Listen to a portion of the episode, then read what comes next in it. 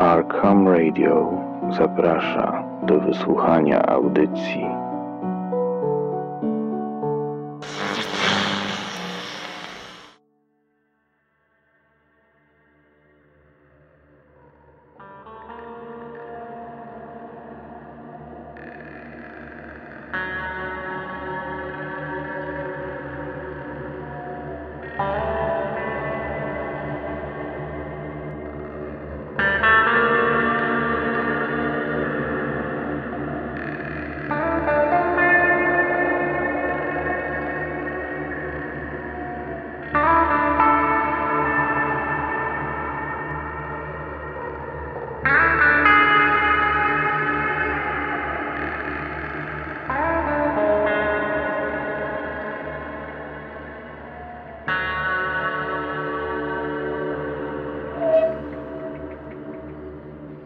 Zasnute mgłą ulice Londynu powitały doktora, gdy patrzył na nie przez okna wagonu pierwszej klasy wjeżdżającego właśnie na dworzec Charing Cross.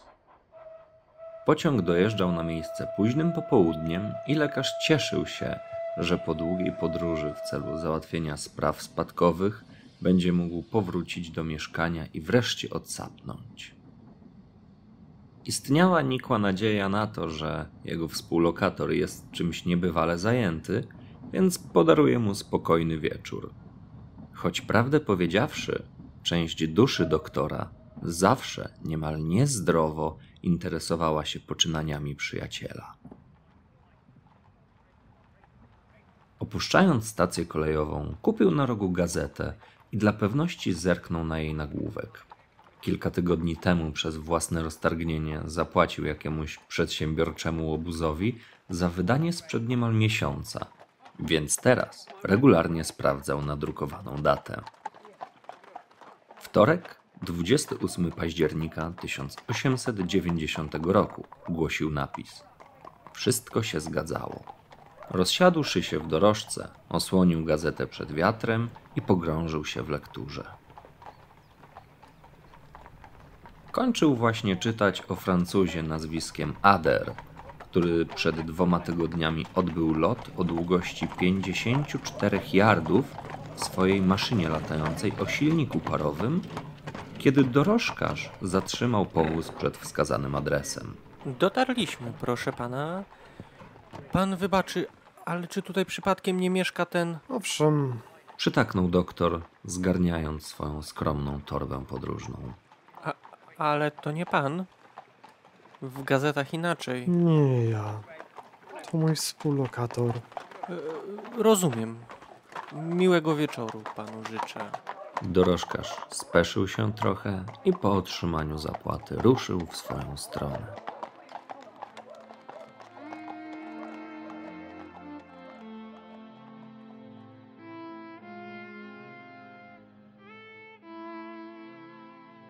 Doktor wszedł do salonu, który pomimo usilnych działań gosposi wyglądał dalej jak połączenie warsztatu rusznikarza, laboratorium chemicznego i wyjątkowo nieporządnej biblioteki.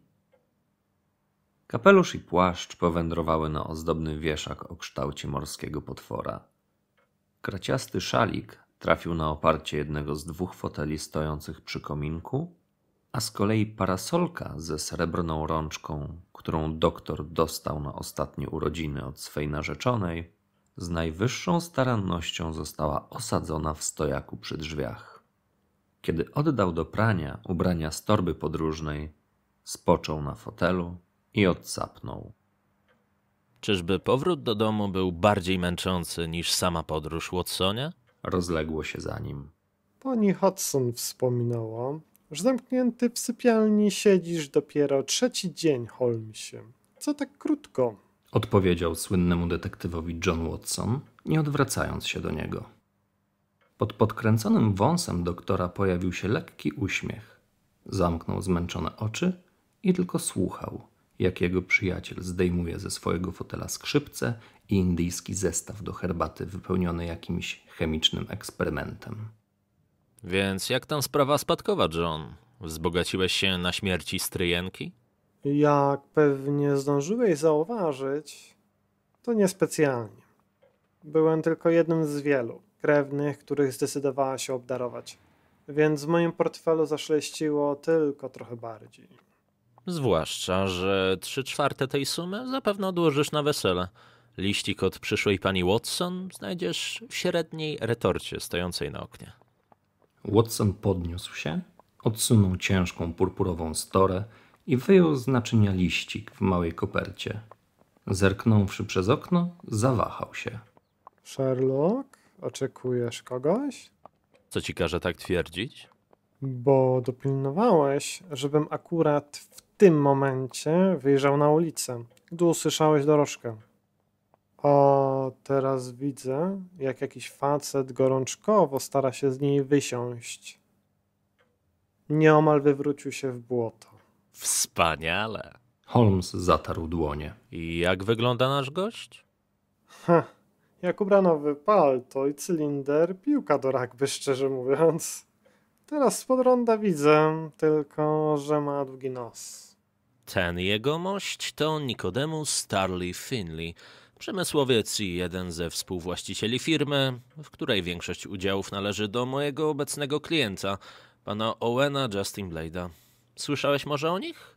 Handlują ziemią i budują na potęgę w połowie Anglii. Poza tymi dwoma jest jeszcze trzech mniejszych wspólników, którzy bardziej z terenu nadzorują transakcje i pracę.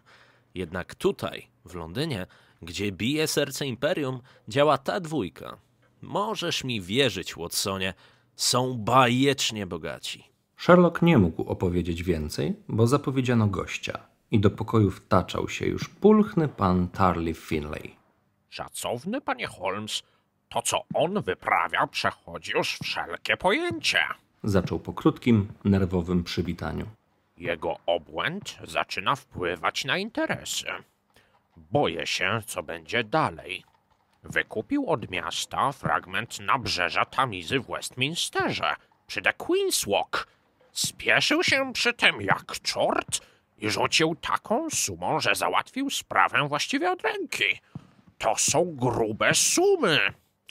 A tam nawet nie można nic postawić, bo tuż obok jest County Hall. Mimo to on stawia tam jakieś rusztowania. Pan wie, jakie możemy dostać kary? Drastyczne. A on się tylko usprawiedliwia, że to tymczasowa konstrukcja.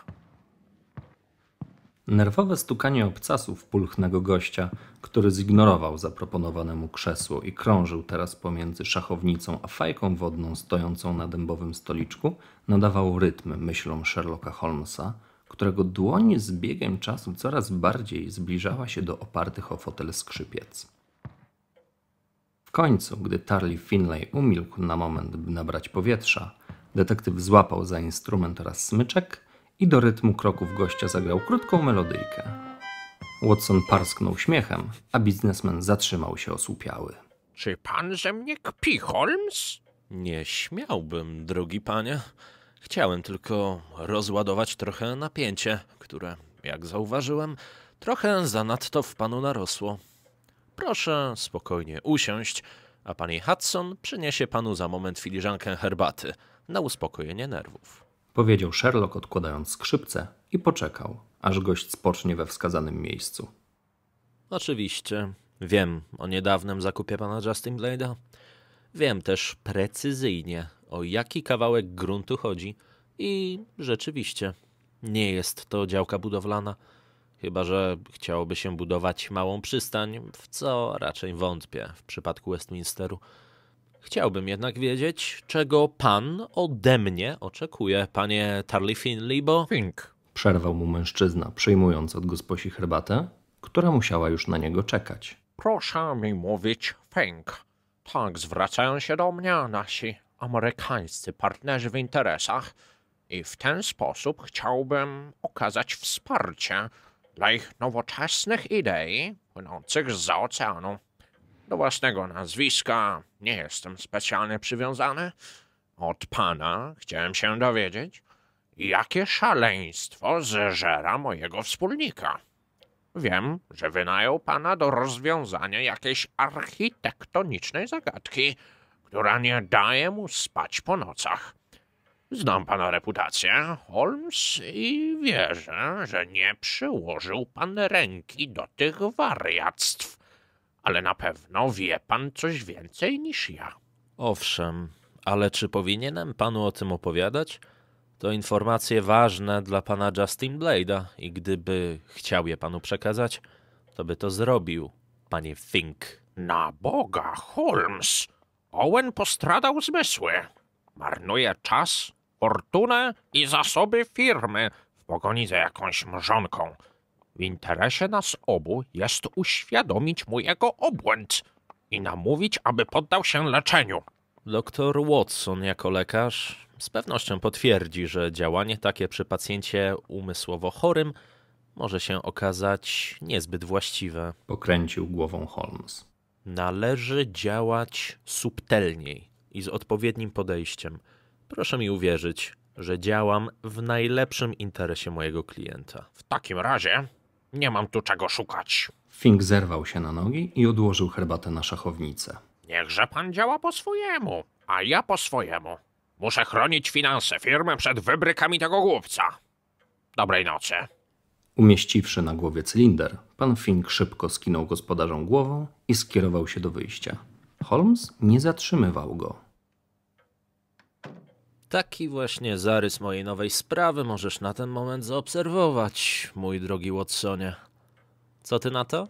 Myślę, że jeśli ktoś tak wpływowy i majętny działa bez krztyny zdrowego rozsądku, to należy działać szybko, choć jak sam zauważyłeś, również subtelnie, aby nie pogorszyć stanu i tak już kruchej psychiki tego pana Justin Blade'a. Dokładnie. W takim razie pozwól, że tobie opowiem o sprawie trochę więcej, bo przyda mi się twoja lekarska perspektywa. Przy Darley Finlayu wolałem wiele nie mówić, bo później jego reakcje mogą nam bardzo wiele powiedzieć. Nie czuję się zaskoczony, że póki co to nie rozumiem nawet połowy. Przyznał dr Watson. Opowiadaj, Holmesie. Otóż w zeszły czwartek, na dzień po twoim przyjacielu wyjeździe, w naszych drzwiach stanął pan Owen Justin Blade. Przybył na Baker Street, niezwykle podniecony i powiedział mi, że po ostatnich naprawach mechanizmu zegarowego, wedle którego rozbrzmiewa nasz Big Ben, zaszła wątpliwość odnośnie stabilności konstrukcji ścian.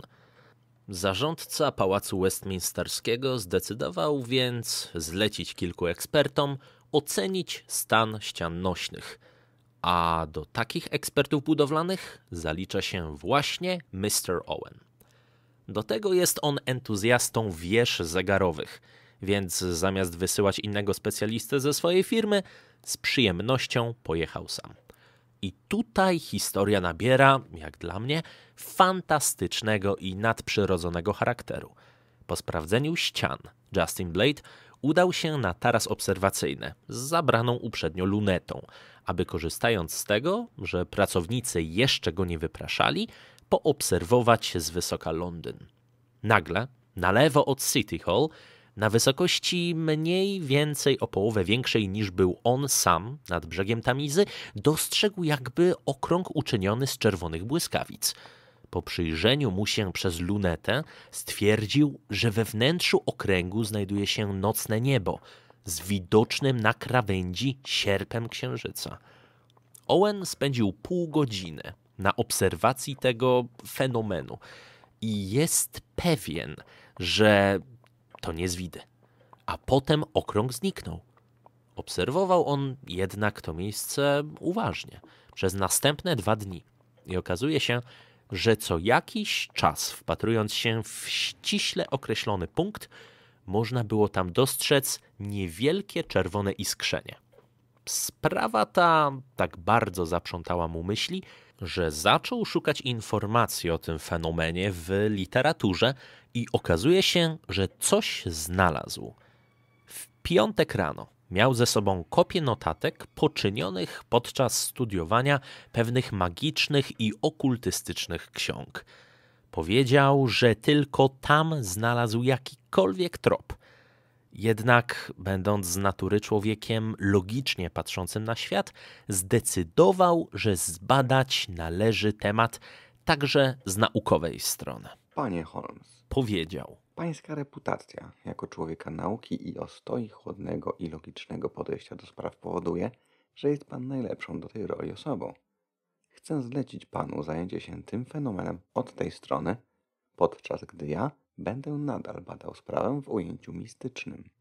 Zostawił mi też kopię swoich dotychczasowych notatek z zastrzeżeniem, że nie zajrzę do nich przed ostatnim dniem miesiąca i zapłacił z góry, abym przykładał się do zadania z najwyższą starannością. Jak więc widzisz, Watsonie, nie jest to typowa sprawa, jaka zwykle trafia w moje ręce, a raczej współzawodnictwo.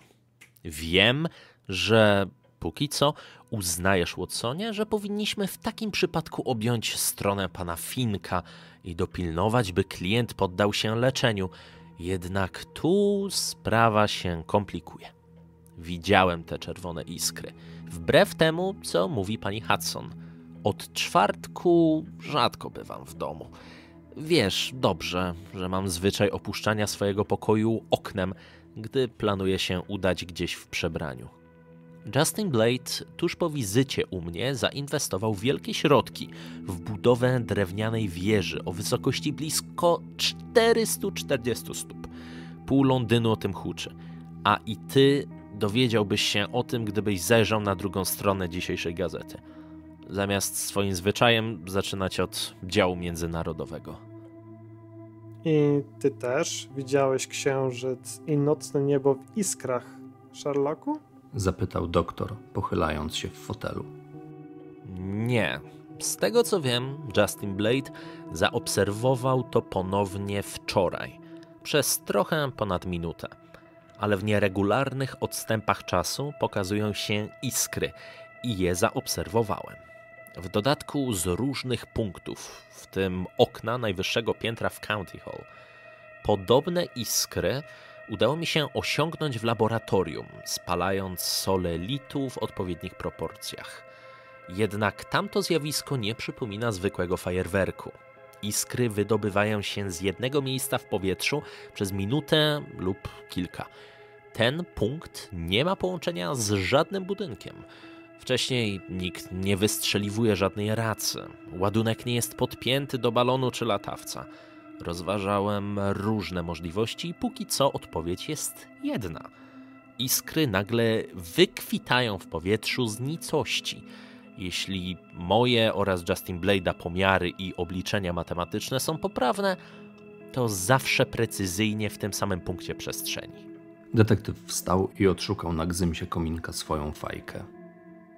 Oczywiście, nie tylko ja i on zauważyliśmy to zjawisko. Ludzie o tym gadają i obserwują. Potencjalni gapie zawsze zauważają, że fenomen się zaczyna i część stoi patrząc z trwogą, a część przyspiesza kroku, kierując się do najbliższego kościoła. Z więcej niż jednego źródła słyszałem już plotkę, że te iskry to brama piekła, którą diabeł stara się sforsować, a Justin Blade buduje do niej schody, aby mu otworzyć i zaprosić go na świat. Słysząc o czymś takim, nie trudno wysnuć podobny wniosek. Zauważył doktor.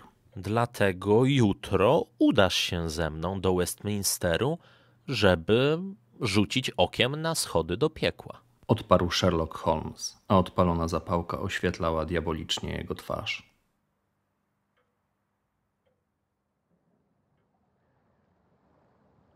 Słynny detektyw i jego przyjaciel stanęli u stóp wielkiej konstrukcji z drewnianych bali, wsporników i desek około godziny dziewiątej rano. Watson nie mógł stwierdzić dokładnie, gdyż zapomniał z domu kieszonkowego zegarka, a tytaniczna wieża sięgająca już sporo ponad dach Country Hallu zasłaniała mu widok na Big Bena. Zbudowali to w pięć dni? Zapytał osłupiały doktor. Robotnicy pracują na cztery zmiany. W nocy, gdy praca na wysokości jest zbyt niebezpieczna, rozładowują wozy z materiałami i przygotowują gotowe elementy do wciągnięcia na górę.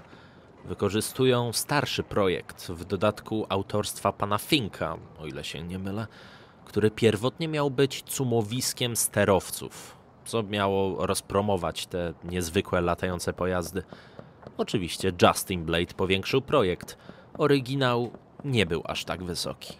Czy ktoś zginął na tej szalonej budowie? Owijają się jak mrówki. Czwórka ludzi połamała nogi, a jeden robotnik stracił oko. Jakimś cudownym trafem na razie nie było poważniejszego upadku z wysokości. Justin Blade pakuje w to tyle pieniędzy, że nikt nawet nie protestuje. Ci ludzie dziennie zarabiają tygodniową pensję, a urzędnicy dostali takie sumy, że nikt nawet nie piśnie. Może korona mogłaby coś tutaj zdziałać, ale mam informację od mojego brata, że zdecydowali się na razie tylko obserwować sytuację. Patrz, Doktor Watson zmrużył oczy i nagle zobaczył. Dobre 150 stóp ponad konstrukcją pojawił się jasny punkcik, obficie sypiący czerwonymi iskrami we wszystkich kierunkach.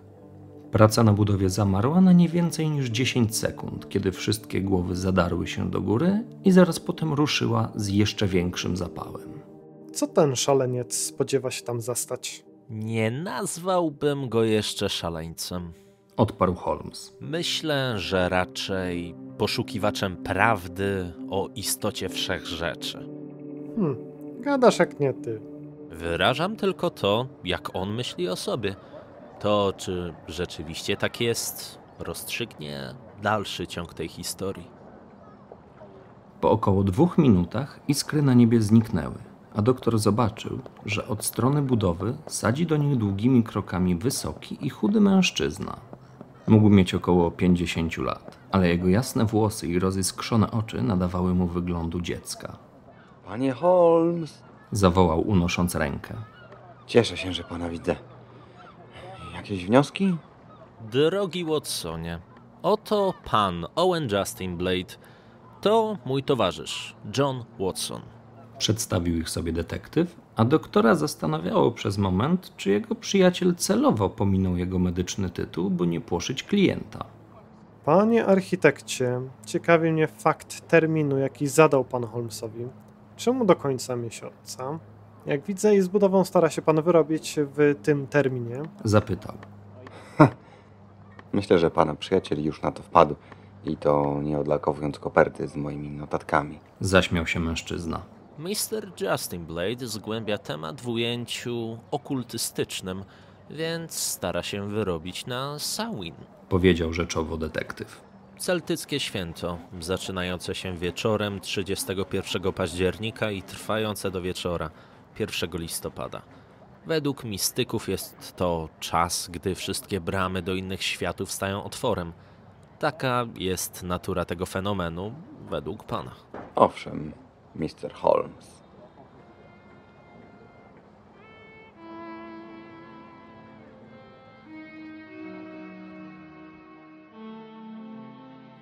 Środa była dniem, który Watson dzielił pomiędzy swoją narzeczoną a Sherlocka Holmesa. Detektywa zaś można było co i róż spotkać gdzie indziej.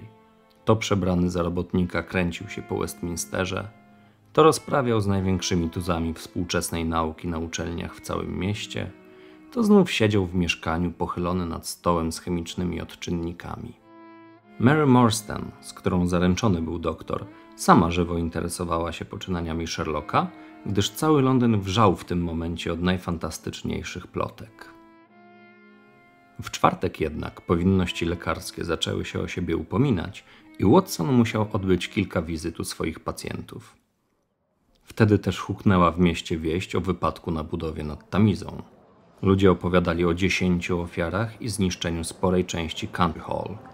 Jednak kiedy Watson przybył na miejsce, Sherlock, który natychmiast wypatrzył go wśród gapiów, zdementował te doniesienia. Jeden robotnik stracił życie, a trzech ludzi jest ciężko rannych, w tym Justin Blade. Nie było mnie tutaj, ale wiem wszystko od majstra. Ranni są w ciężkim stanie i Tarly Finley nakazał złożyć ich w polowym szpitalu z tamtej strony. Jak widzisz, County Hall nadal stoi. Na dach spadły dwie lub trzy deski, nie powodując praktycznie żadnych uszkodzeń. Scotland Yard już zamyka budowę. Wygląda na to, że piramida dla tego faraona nie zostanie ukończona na czas. Nie będą kontynuowali zgodnie z wolą Justin Blade'a? Jego termin jest już jutro wieczorem. Jest nieprzytomny i walczy o życie. Całą kontrolę nad firmą przejął jego najbliższy wspólnik.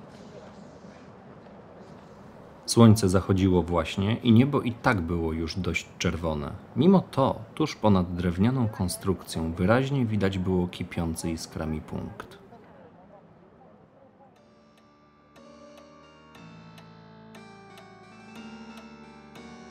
Sherlock Holmes wrócił do mieszkania około godziny trzeciej w nocy i od razu narobił hałasu. Obudził tym Watsona i wychodząc ze swojej sypialni doktor widział, jak jego przyjaciel miota się przy długim stole zakrytym chemicznymi odczynnikami i urządzeniami. Co i róż dobywał też z leżącego na parapecie woreczka liście koki i wpychał je sobie do ust. W końcu podniósł do oczu fiolkę z jakąś zawiesiną i spojrzał przez nią pod światło. Na pewno Dupont. Wymamrotał i opadł na krzesło. E, Wszystko w porządku, Holmesie? Ta, ale z samego rana muszę się udać do Scotland Yardu. Powinienem iść tam od razu, ale na pewno mnie nie przyjmą. Co się stało? Justin Blade nie żyje. Zmarł od ran w szpitalu około trzech godzin temu. Powinieneś się zdrzemnąć. Wyglądasz jak strzęp człowieka. powiedział doktor po chwili milczenia. Był przyzwyczajony do tego, że pacjentów o tak poważnych obrażeniach czasem się traci. Detektyw nic mu nie odpowiedział. Watson zmarszczył brwi i pochylił się nad przyjacielem. Sherlock Holmes spał z otwartymi oczami, lekko pochrapując.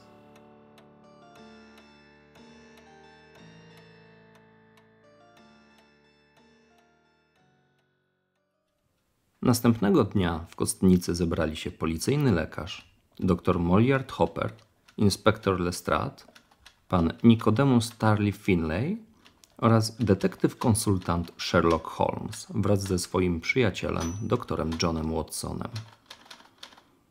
Pod ścianą przy maszynie do pisania siedział młody policjant, którego zadaniem było spisywanie wniosków i uwag obecnych tu osobistości. Rzuciona belka wskutek uchybień konstrukcyjnych Ciągnął swój rozpoczęty chwilę wcześniej wątek dr Hopper.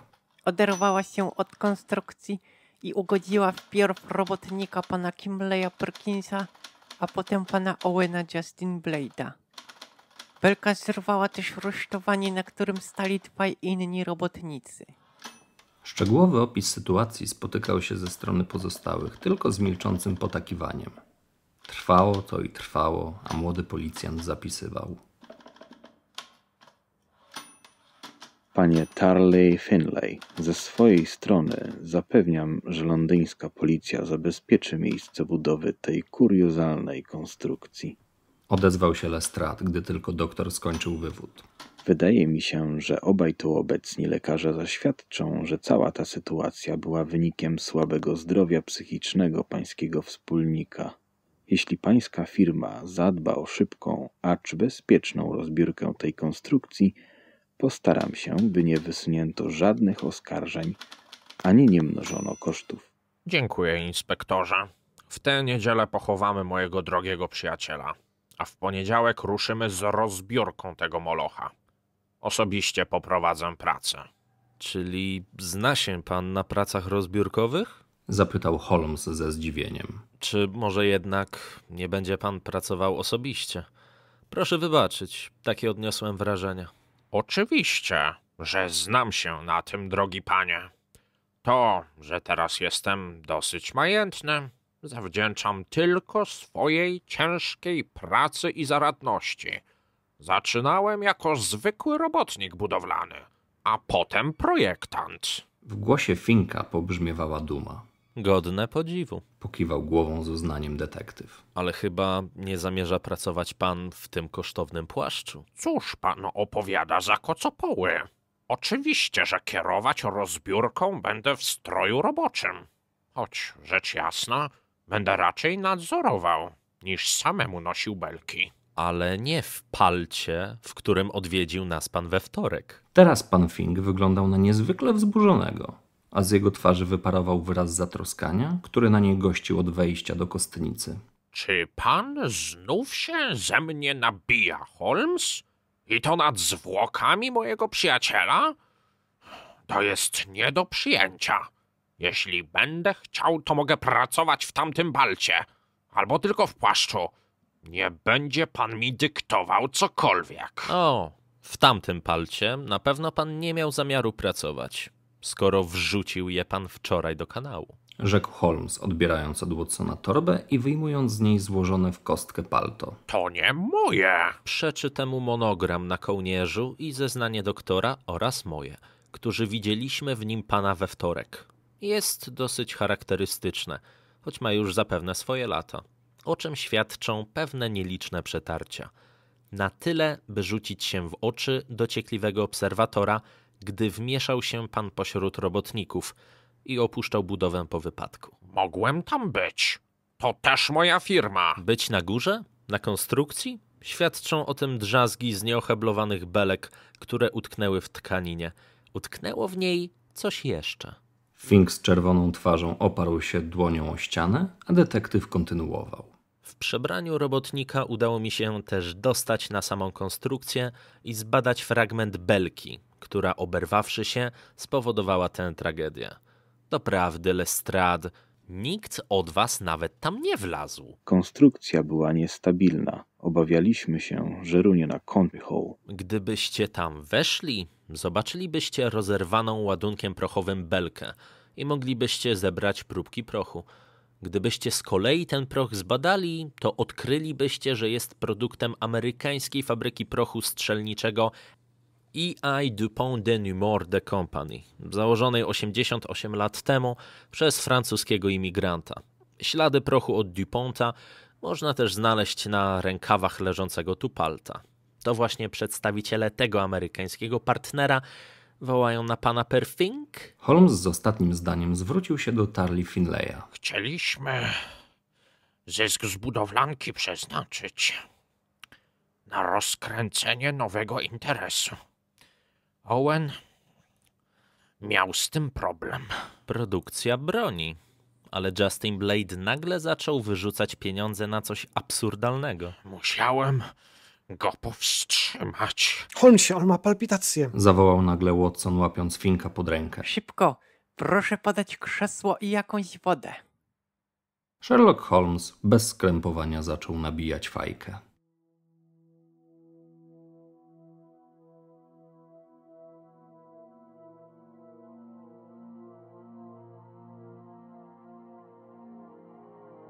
Nicodemus Tarly Finlay, na którego amerykańscy przyjaciele lubili mówić per Fink, przeżył atak serca spowodowany nerwami i niezbyt zdrowym trybem życia. Trafił do tego samego szpitala, w którym leżał wcześniej jego świętej pamięci wspólnik. Zaś bardzo późnym wieczorem dwóch przyjaciół stanęło w towarzystwie inspektora Scotland Yardu pod drewnianą wieżą na brzegu rzeki. Jesteście pewni? Zapytał Lestrade. Jeśli coś się stanie, nie mogę powiedzieć, że was wpuściłem. Będzie na was. Myślę, że możemy zawierzyć zdolnościom pana Finka. Nie chciałby konstrukcja się zawaliła, bo to wiązałoby się z odszkodowaniami. W mroku nocy, wspomagając się jedynie światłem naftowej latarni, pieli się po drabinach i drewnianych rusztowaniach. Kiedy byli już ponad poziomem dachu country hallu, Watson spojrzał w dół i zobaczył latarnie policjantów patrolujących teren pod nimi. Sherlock podał mu rękę i pomógł się podciągnąć. Dotarli wreszcie na platformę, która według oceny detektywa znajdowała się na wysokości około 415 stóp. Z trudem mieścili się na niej we dwóch, Czekamy. zakomenderował Sherlock. Watson w świetle latarni sprawdził zegarek. 11. 30. Jak długo? Wydyszał, trzymając się kurczowo masztu spinającego w tym punkcie całą konstrukcję. Sherlock odgarnął połę płaszcza i wyjął kopertę z notatkami Justin Blade'a. Była otwarta. Czekamy do północy. Pół godziny później Big Ben zaczął z drugiego brzegu Tamizy wygrywać swoją melodię. Wtedy pojawiły się iskry. Kilkadziesiąt stóp ponad ich głowami, niczym gargantuiczny kwiat, rozkwitł krąg czerwonych iskier o średnicy około 12 stóp, a wewnątrz niego ciemne niebo, tym razem pokryte wspornikami jakiejś białej konstrukcji. Watson dojrzał odbicie iskier w taflach szkła, które otaczały tę dziwną bramę z tamtej strony. Widocznie osadzone były w tej białej konstrukcji. Nagle w otworze w materii rzeczywistości pojawiła się twarz i ramiona mężczyzny ubranego na czarno. Jego twarz była nijaka, wyróżniał ją tylko gęsta broda, którą nosił bez wąsów. Kim jesteś? Zawołał Sherlock Holmes, ale nieznajomy tylko się uśmiechnął i podniósł do oczu małe białe pudełko. Kilka razy błysnęło białe światło, a za każdym błyskiem człowiek odrywał od pudełka kawałek papieru. Watson pomyślał wpierw, że z czegoś do nich strzela, lecz potem odrzucił tę myśl. Nic im nie było, ani podobne tyle razy spudłować z takiej odległości. Po chwili obejrzał dobyte papierki i część z nich schował do kieszeni. Z innej wyciągnął kilka innych i okręciwszy je jakimś drucikiem, rzucił w stronę balansujących na rusztowaniu mężczyzn. Sherlock złapał zręcznie pakiecik.